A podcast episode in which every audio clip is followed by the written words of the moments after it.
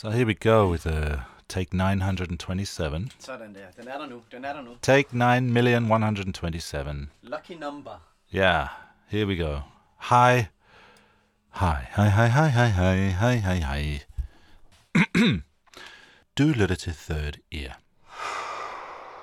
Third Ear er tilbage med en ny serie, som har den romantiske titel 21 roser. Men det er ikke en kærlighedshistorie. Det handler faktisk heller ikke om roser. Det er en femparts kriminoir politi-overvågningshistorie fra en ikke alt for fjern fortid. Og som noget helt nyt her på 30 er den også fortalt, ikke bare som podcast, men også med en række kort animationsfilm, som vi har lavet som en del af historien. I slutningen af dette afsnit skal jeg nok fortælle dig mere om alt det nye, og hvor du kan finde det, og hvor du kan se det, osv. Og også lidt om, hvordan du kan støtte op om 30'ers fremtid, hvis du har lyst til det. Men først skal vi bare komme i gang. Denne podcast-serie starter, for real, når 30'ers Christa Molsen siger, at der er nogen, der har sat en skurvogn op midt i en landsby, som vi har kaldt Bindslev. Og det gør han nu.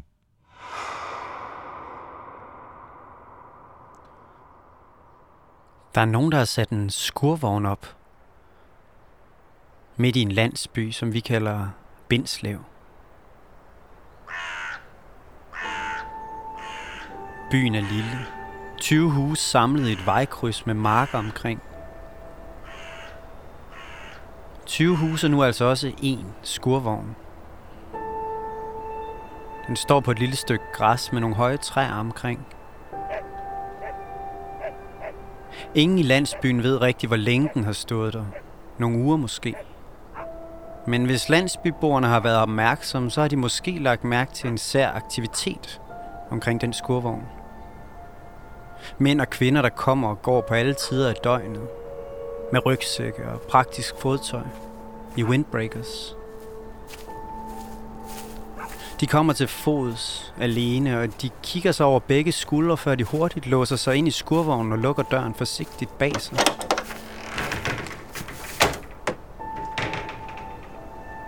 Ellers så sker der ikke noget omkring den skurvogn. Den står der bare, nede ved gadekæret. Indtil en kold mandag eftermiddag i november 1997. Den dag kommer en lille gruppe mænd til syne fra landsbyens eneste sidevej. Forrest en lille mand med stort, gråt, tilbagesvunget hår og et lille overskæg. Så en lidt højere, tynd mand med et spidst ansigt, langt hår i nakken og en læderjakke. Og så to helt ens høje, hertebrede og karseklippede tvillinger. Det tager kun nogle sekunder for de fire mænd at komme hen over græsplænen til skurvognen. De to kæmper banker på døren og kigger ind af skurvognens vindue. De råber noget om, at han skal komme ud, ham der sidder derinde. De vil godt lige snakke med ham.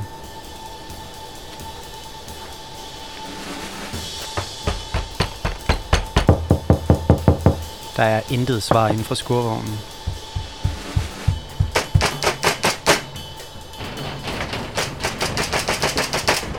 Så er der en bil, der stopper ude på vejen. Og en ung kvinde, der træder ud. Hun kommer hen over græsset mod de fire i skurvognen. Hun er lyshåret i windbreaker og i praktisk fodtøj. Hun kanter sig forbi de to brede brødre op til skurvognens dør.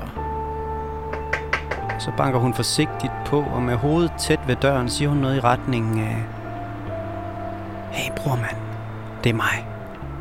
Bare kom ud. Der sker ikke noget. Nu bliver der svaret derindefra. En høj, skinger mandestemme råber, at de skal gå væk, dem derude. At han godt ved, at det er dem, der har stjålet hans vingummibamser.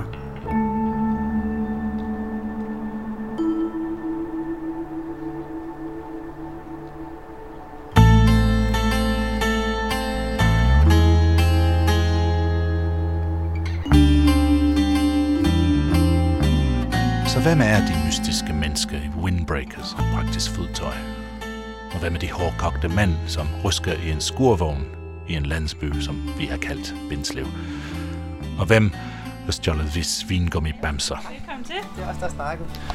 Og hvad laver Christa Molsen i en kælder et eller andet sted i udkanten af Slagelse?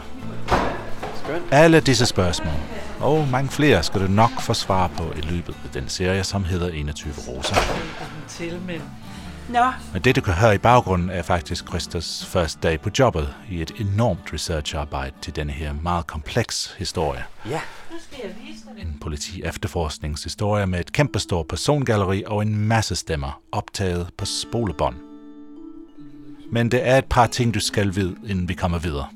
Det første er, at det der er en sand historie.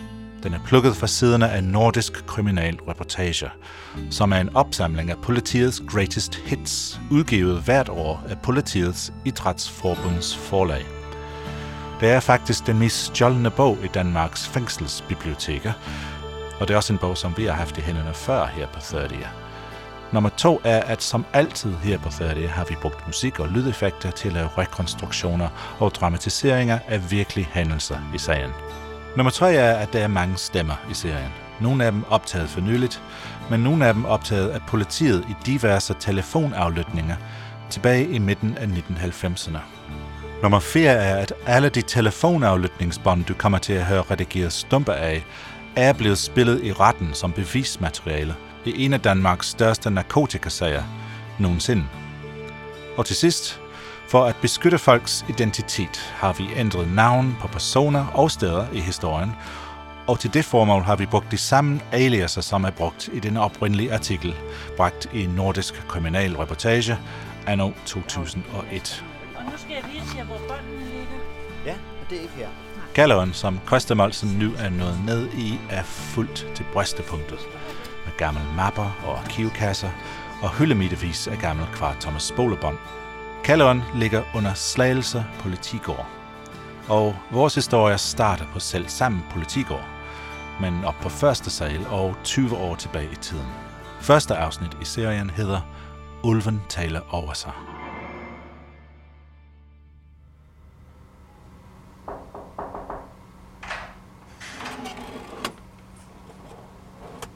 Der sidder tre mænd på et lille kontor.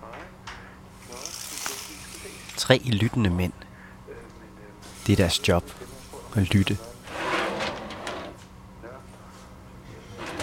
Kontoret har patienter og overfyldte askebæger.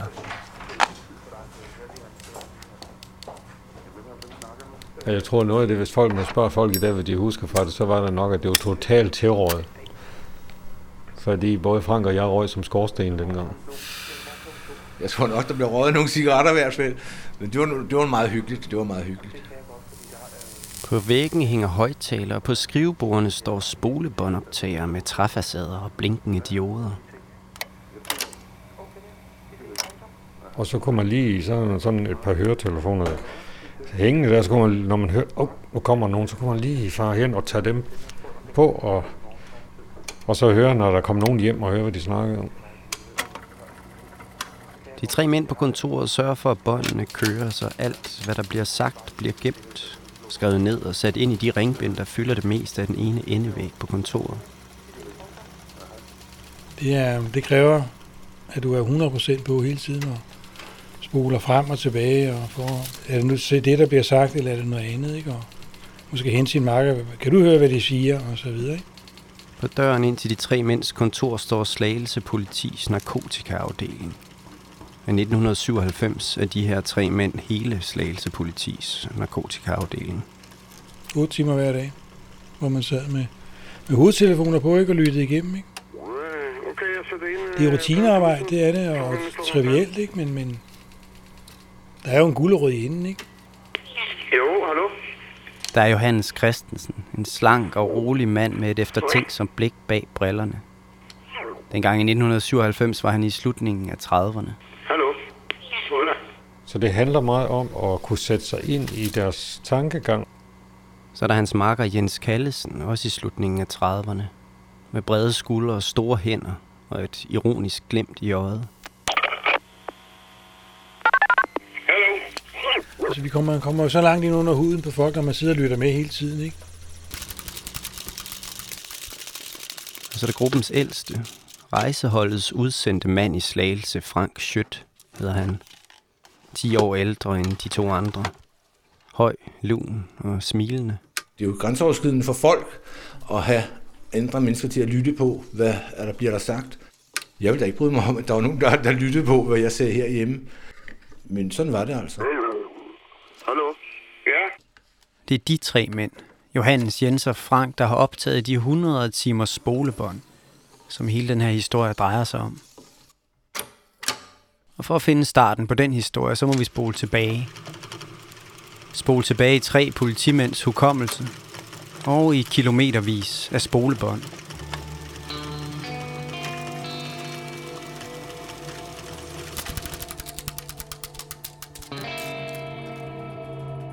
Det er den 3. oktober 1997.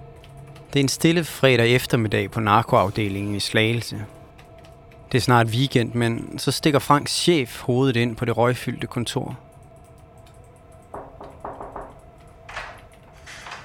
Ja, så kommer jo så min, øh, min chef for, for rejseholdet, altså sektionslederen.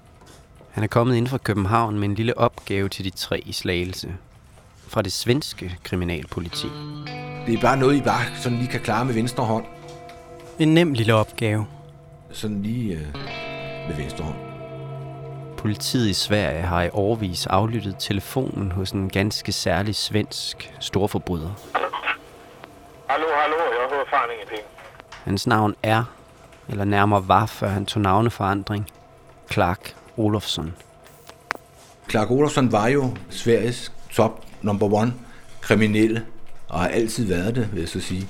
Eller det er i hvert fald, hvad svenskerne selv har sagt til mig, at ham har de altid haft i kikkerten, uanset hvornår det var, så var Clark Olofsson altid med i et eller andet. Clark, kendt som en slags kriminel supermand. Nu Clark, kendt for sine utallige bankrøverier i hele Norden igennem 60'erne og 70'erne. Clark, kendt for sin spektakulære fængselsflugt og for Sveriges største menneskejagt. Clark, kendt for at drive gæk med politiet for at være en sand mediedarling. Og Clark mest af alt kendt for sin involvering i en af verdens mest berømte gisseldramaer. Det er på Nordmandstorvet i Stockholm i 1973, hvor en halv snes bankansatte blev holdt som gisler i seks dage. Och på Norrmalmstorg väntades en snar upplösning av dramat. Ambulanser väntade att köra og de hvor de endte med at få stærke sympatier for deres gisseltager. Den begivenhed, der gav navn til Stockholm-syndromet. Men alt det er mange år siden nu. I dag, i 1997, mistænker svenskerne ham især for narkosmugling fra Belgien. De mistænker øh, Clark for at stå for at være hovedmand i at smule amfetamin til, til Norden og især Sverige selvfølgelig. I dag bor Clark i Belgien, i et kæmpe hus, nærmest et palæ, hvor han sidder og styrer sine forretninger. Han er flyttet dertil for at slippe for det svenske politi, men de vil alligevel meget gerne have fat i ham i Sverige. Jeg tror, jeg sammenligner den med Olof Palmen, og ikke også, at det var nummer et for dem at få opklaret, ikke også? Men, men dernæst så var det at få skoven under Clark Olsen. De holder skarpt øje med Clark. Hejsan din gamle skurk. Där, där. Där. Där, där. Där. ja. Han er faktisk sådan en, de holder så meget øje med i Sverige, så hvis du så meget som snakker i telefon med Clark Olofsson, så vil de også gerne holde øje med dig. Dem, der snakker i telefon med, med Clark Olofsen, de er, de er i hvert fald kriminelle på en eller anden led. Der kan ikke være andre grunde til, at man snakker i telefon med Clark. Guten Tag, guten heute, meine Freunde. Oh, wie geht es? Geht es, geht es. Hey. Ja, ich will kaufen. Alles geht gut, wenn wenn es billig ist. Og så er vi nået til opgaven. Grunden til, at chefen for rejseholdets narkoafdeling står i slagelse lige nu er, at svenskerne har hørt Clark Olofsson snakke telefon med en, der taler dansk. Ja, hallo? Ja, hejsan pappa. Tjena, tjena på dig. Hvordan går det? Danskeren snakker med Clark i en uregistreret spansk mobiltelefon, og han har et dæknavn. Gråben där vet du. Äh, Gråben, kalder han ham. gråben den med. Gråben. Det er noget, man kalder ulven i svenske folkeeventyr. Og for nylig har ulven talt over sig. Han har brugt et navn. Et dansk fornavn, som vi har besluttet os for ikke at bruge i den her serie.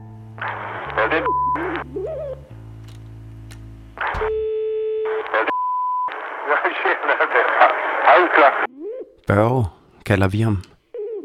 Børge, der taler dansk i en spansk mobiltelefon på en måde, der kunne foreslå, at han er vokset op et sted i HT-området. Hejsan din psykopat. Hejsan for fedt. Hvad fanden laver du? En, der hedder Børge og snakker københavnsk. Det er godt nok. Nå, det er godt nok. Det er ikke meget at gå på. Men de har heller ikke mange idéer inde i København. Den eneste, de kunne forestille sig, denne børge kunne være, det var en pensionist, der boede nede ved Skalskør, ude i en lille landsby. Denne Børge står i politiets register, fordi han engang for mere end 20 år siden er kendt inden for København.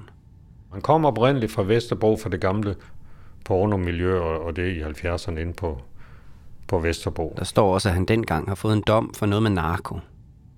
Men siden har der været helt stille omkring Børge. Men det er nok slet ikke ham, blev vi enige om. Det kan lige så godt være en hvilken som helst anden børge. Det kunne være en anden Børge, men de lytter alligevel.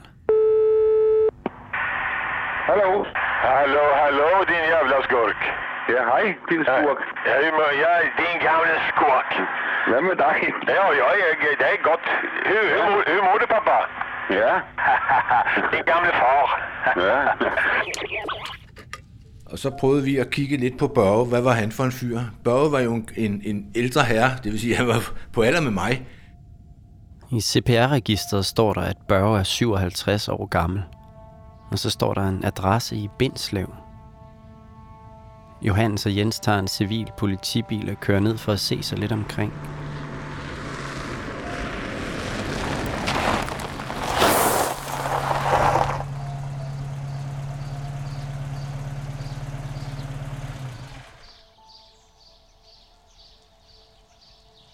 Jamen, det er jo en lille, ganske almindelig øh, sjællandsk øh, landsby, med, men med nogle ganske få veje, nogle gårde i udkanten, og så nogle almindelige tidligere landarbejderhus. øh.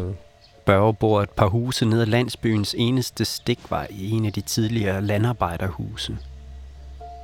Helt nystandsat. Og pænt hus, de bor i i hvert fald, det kunne vi se også. Der er en høj bøgehæk omkring.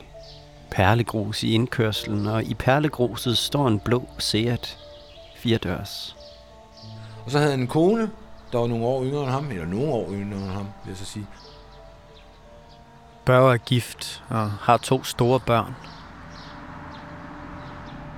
Johannes og Jens kommer tilbage nogle gange for at kigge på det hvidkalkede murstenshus og på det, der fra deres side af bøgehækken ligner et ganske almindeligt familieliv med helt almindelige hverdagsrutiner.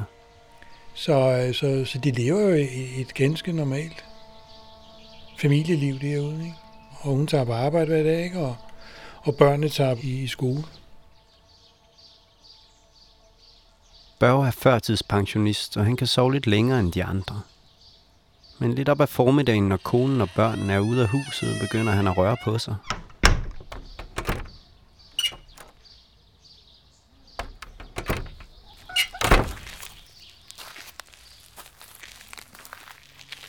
Og en førtidspensionist at være, virker han faktisk til at have temmelig travlt. Han har en lille bil, og den kører han rundt i. Han kører meget rundt. Øh, han er næsten aldrig hjemme. De første par gange kan de bare se, at Børge kører afsted i den blå Seat. Børge virkede ikke paranoid. Men de aner ikke, hvor han kører hen. Eller hvad han foretager sig på sine daglige køreture. Der er jo nogle af de der, som render og laver kriminalitet øh, hele tiden, de er kronisk paranoide. Hvor, hvor hovedet det bare kører rundt på dem, fordi de tror hele tiden, der er noget efter dem. Og det har de måske også ret i mange gange. Men sådan virkede bare, ikke.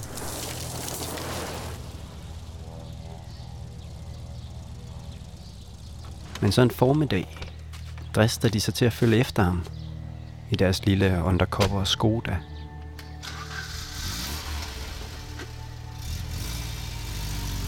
De følger Børge rundt på de små sydsjællandske landeveje den formiddag. Han kører fra den ene lille, søvnige landsby til den anden. Landsbyer med nedlagte mejerier, OK tankstationer, købmandsbutikker og telefonbokse.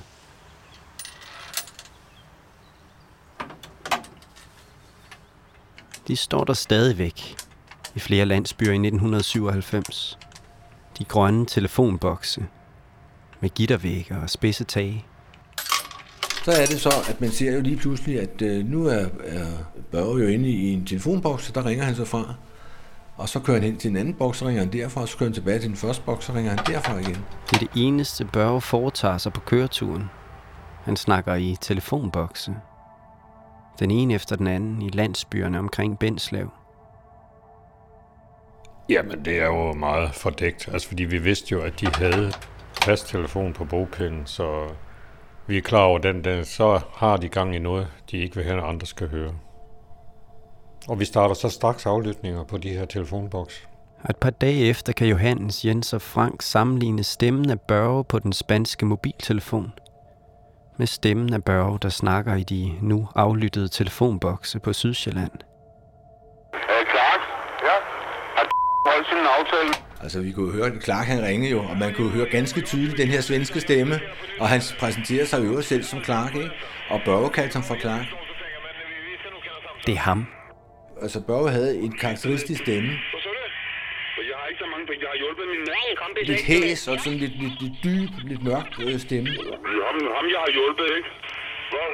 Jamen, han ville jo ikke engang præsentere sig. Så kunne man høre, at det var, det, det var Børge. Så det var alle tider sjovt. Børge fra Bindslev er gråben. Ulven. Det var ret tydeligt, at, øh, at de kendte hinanden, og de kendte hinanden godt. Og de havde også gang i et eller andet kriminelt, men vi vidste bare ikke, hvad de havde været gang i. Hallo? Hej pappa, det? Hallo?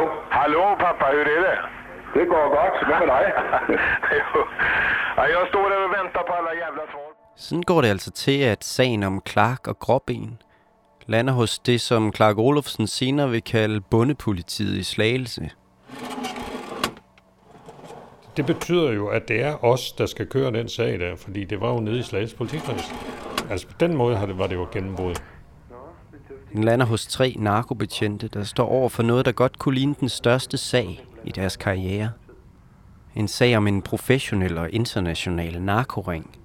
Måske styret fra en lille landsby nede omkring Skelskør. Og vi tænkte jo også, jamen hvis, hvis Børge har noget med Clark Olsen at gøre, så er han jo ikke bare en lille fisk. Jo, jo, jo. Nogle andre vil snakke med dig om, nemlig. Jo, men vi måste jo penge, vet du. Jamen, det er rigtigt nok. Og der går arbejdet for alvor i gang for de tre. Det besværlige arbejde med at prøve at svare på en række komplicerede spørgsmål. For hvad er det egentlig, de snakker om? Spørger og Clark i deres aflyttede telefoner. Generelt snakker de fordækt, altså på den måde med, at de tydeligt prøver at, at, skjule noget. Altså, de vil gerne have det til at lyde som om, at det er noget helt øh, ganske almindeligt dagligdags, de snakker om, men hvor vi øh, som politifolk godt kan høre, at man kører ikke til en telefonboks for at snakke om det. Ja, och jag är precis... eh, Jag kom från Tyskland precis nu. Jag är ja, en mil in i Holland. Så mil kvar. Så jag har köpt 21 rosor till mamma. Hvad er det, de har gang i? Hvad er deres planer? Så jag har köpt 21 rosor till mamma. Så jag har köpt 21 rosor till mamma. 21 roser til mamma, for eksempel. Kunne det være de 21 kilo amfetamin, som det tyske politi for nylig har taget på grænsen mellem Tyskland og Holland i en dansk bil? Sammen med to danskere. Så jag har köpt 21 rosor till mamma. De bliver stadig med 21 kg amfetamin nede i, øh, i Arken i Tyskland. Øh, og det er, det er jo trods alt en, øh, en væsentlig del, må man nok sige. Vi havde jo normalt ikke noget med, med 21 kilo at gøre øh, af gangen i hvert fald, så det var, det var maks noget med kilo eksempelvis, eller sådan nogle ting der, ikke? De to danskere med de 21 kilo amfetamin har postnummer i Skelskør. For man tænker på en lille by som Skelskør, øh, de kan jo ikke afsætte 21 kilo amfetamin i Skelskør i hvert fald. Og hvem er det, Børge og Clark venter så spændt på at høre fra? Ja, du har du hørt noget? Ja, men jeg har ikke hørt noget. Du har inte hört något? Nej. Men Ring mig när du hört något. Jamen, det skal jeg gøre. Så fort du kan, jeg väntar. Ja. Ham dernede, vores kompis. Hvem er det? Ham dernede, ikke? Vores ja. kompis, ikke? Ja. Han, er, han, er, han, får, han har fået besøg i dag. Kunne det være en af de to danskere, der blev taget med de 21 kilo amfetamin i Tyskland? Ja, så det har jeg fået fikset alt det der med sagfører og alt. Er det ham, Børge har fikset en sagfører til? Og er det tilfældigt, at netop en af de to danskere har adresse i den samme lille by, som Børge bor i? Bindslev. Ham, der bliver taget ned i Tyskland, han boede jo rent faktisk også her i byen. Boede faktisk i, i de her få hus i den her by. Ja, har du en chans att komma loss eller? M- måske. Ja, vad bra, vad bra. Ja. Udover telefonboksene bliver der også sat aflytning på Børges fastnettelefon. En dommerkendelse, et hurtigt opkald til Tele Danmark, og så kører Børges stemme ind på Revox båndoptager nummer 2. Ja. Ja, Ja. ja, Ja. ja. Ja.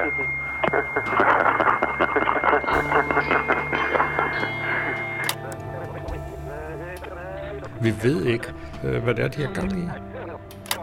Telefonaflytningerne er sat op, og de tre lytter med på det hele. Telefonboksen og mobiltelefonen og Børges fastnet. Ugerne går, men der er stadig ingen på politigården, der har en anelse om, hvad Børge planlægger i de kryptiske telefonsamtaler. Ja, men ring som fan och försök att få det igång åtminstone. Ja. Så vi kommer på fötter. Sen kan vi ordna allt annat, jag lovar dig. Ja. Børge er forsigtig i telefonen. Øh, ja, du må helst ikke snakke for meget. Det bliver flyttet. Det blir fly- flyttat.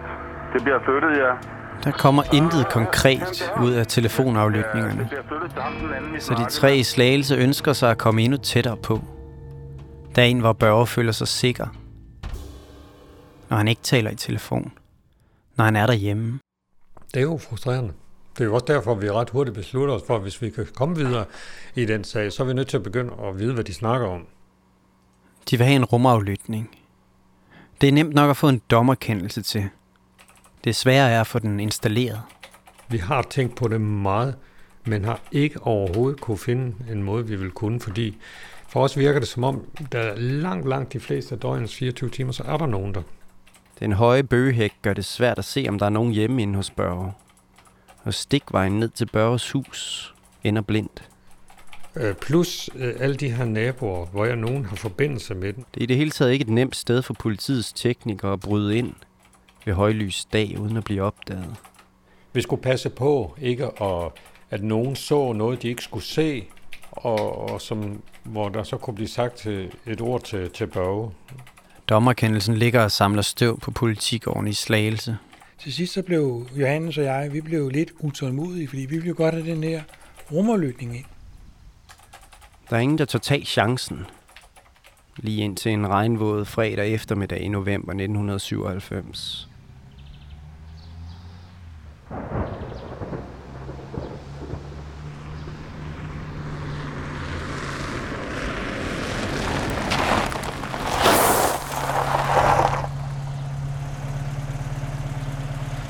Så vi uh, lavede en dækhistorie om, at vi skulle ud og spørge efter en eller anden landmand, der skulle sælge nogle grise.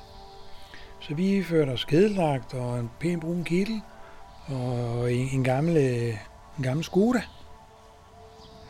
Og så gummistøvler og så videre. Så en, en eftermiddag, hvor vi vidste, de ikke var hjemme, så kørte vi ned. Og så kørte ind på gårdspladsen der og kiggede os rundt. Der var ikke nogen at se sådan lige i nabohusen. Så gik vi op og bankede på.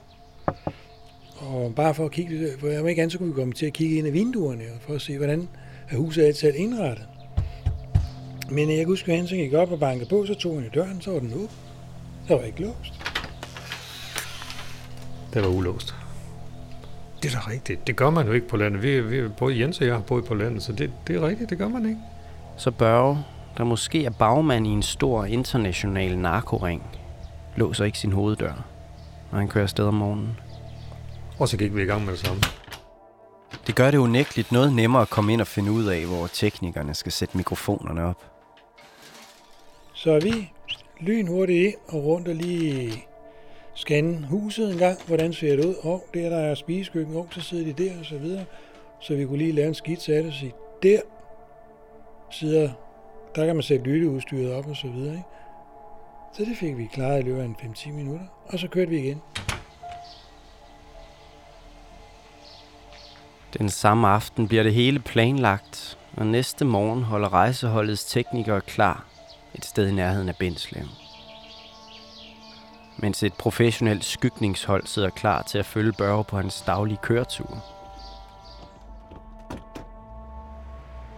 Børge kører hjemmefra, og ham følger vi.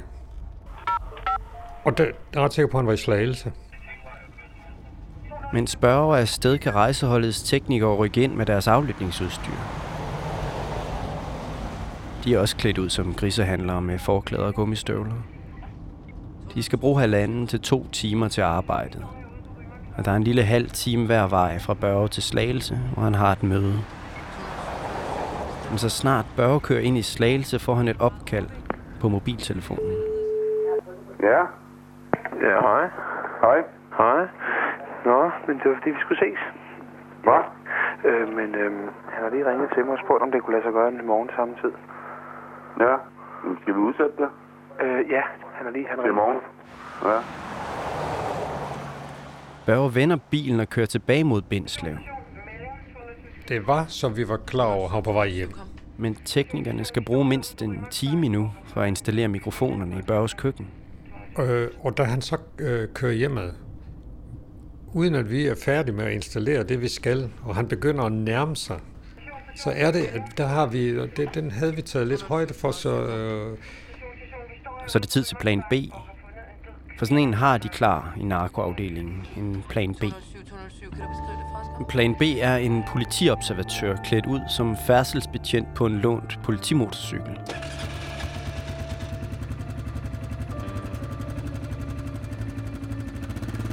Så stoppede han øh, Børge, øh, da han begynder at nærme sig hjemmet. Det er bare et rutinetjek øh, med at tjekke kørekort og spiritus måske. Og der er en grund til, at det skal være netop ham, der hiver Børge ind til et tilfældigt rutinetjek en lørdag formiddag på en øde landevej mellem Slagelse og Bindslev. Og den betjent var i øvrigt en af gamle observatør, eller var en observatør for os, som så var, havde udført sig politiuniform, og som kendte Børge i øvrigt fra sin tid i København, nemlig hvor Børge havde været kriminel, sådan nogle ting. Så de havde en lang snak om det her. Det er planen. En jovial afledningsmanøvre, kunne man vel kalde det.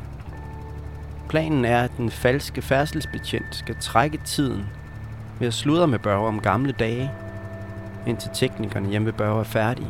Han var en meget, meget god mand til at snakke, så han snakkede med Børge i en halv time om løst og fast og alt muligt. Tjekkede bilen og alt muligt. Det kunne de få en halv time til at gå med. Men efter en halv times snak igennem vinduet på Børges Seat om røver og politi på det gamle Vesterbro, så begynder samtalen ligesom at æble lidt ud. Jeg, jeg, synes, jeg kan ikke blive ved med at stå og snakke om de der gode gamle dage inde i København og så videre, vel? Problemet er bare, at teknikerne stadig ikke er færdige hjemme hos Børge. For han skulle have gerne have besked, hvornår kan du forlade Børge? Hvornår kan du gå fra ham? Hvornår kan Børge få lov til at køre igen, ikke? Så den falske færdselsbetjent må tænke hurtigt. Improvisere. Og så siger betjenten så til sidst, må jeg lige se bagagerummet? Far, for en, for en sikkerheds skyld, hvad der er. Ja, ja, her er nøglen, ikke? Så tager han låser han bagagerummet op, og så kigger han, og der var ikke noget, så smider nøglen ned i bagagerummet og smækker. Og så står Børge jo uden, uden bilnøgler. Øh, og betjenten siger, ah, det, var, det må du så have undskyld, det var, det, det var også kvaret gjort, og så videre. Den klodsede færdselsbetjent ser på, mens Børge ringer til sin kone, som er på arbejde inde i Slagelse, omkring 20 km væk. Og så, så går der i hvert fald en halv time, inden øh, mor kommer med, med, med den anden øh, nøgle til bilen, ikke? Inden øh, øh, Børge kommer afsted igen. Og så kører betjenten jo bare så, det var fint. Jeg forestiller mig, at Børge må have stået der mellem markerne i novemberkulden og undret sig lidt. Undret sig over den snaksalige og klodsede færdselsbetjent, som tilfældigvis skulle genkende ham fra det gamle Vesterbro. Hvad ved han? Har gråbenen, ulven, fået færden af noget? Noget rådent? Den største sag i narkoafdelingens historie hænger i en tynd tråd. En tynd tråd spundet af et par undercover grisehandlere. Og en jovial, og måske lidt for klodset, færdselsbetjent. Ørerne er spidse hos de tre på aflytningsholdet i Slagelse. Det er rent faktisk noget af det første bog, han begynder at snakke om. Det var da utroligt så god tid, den der politimand, han havde og sådan noget. Ja, så smed de sgu døren eller nøglen ned i bagagerummet. Det fjols, ikke? Måske er det også her, på vej hjem i bilen, at Børge for første gang lægger mærke til en anonym skurvogn, der er blevet sat op midt i Bindslev. En skurvogn, der ligger ved gadekæret lige der, hvor man drejer ned til Børges hus. En skurvogn med et logo på fra Skilskør Kommune og et vindue med et gardin, der er trukket for. En skurvogn, der i hvert fald meget snart skal blive centrum for Børges opmærksomhed.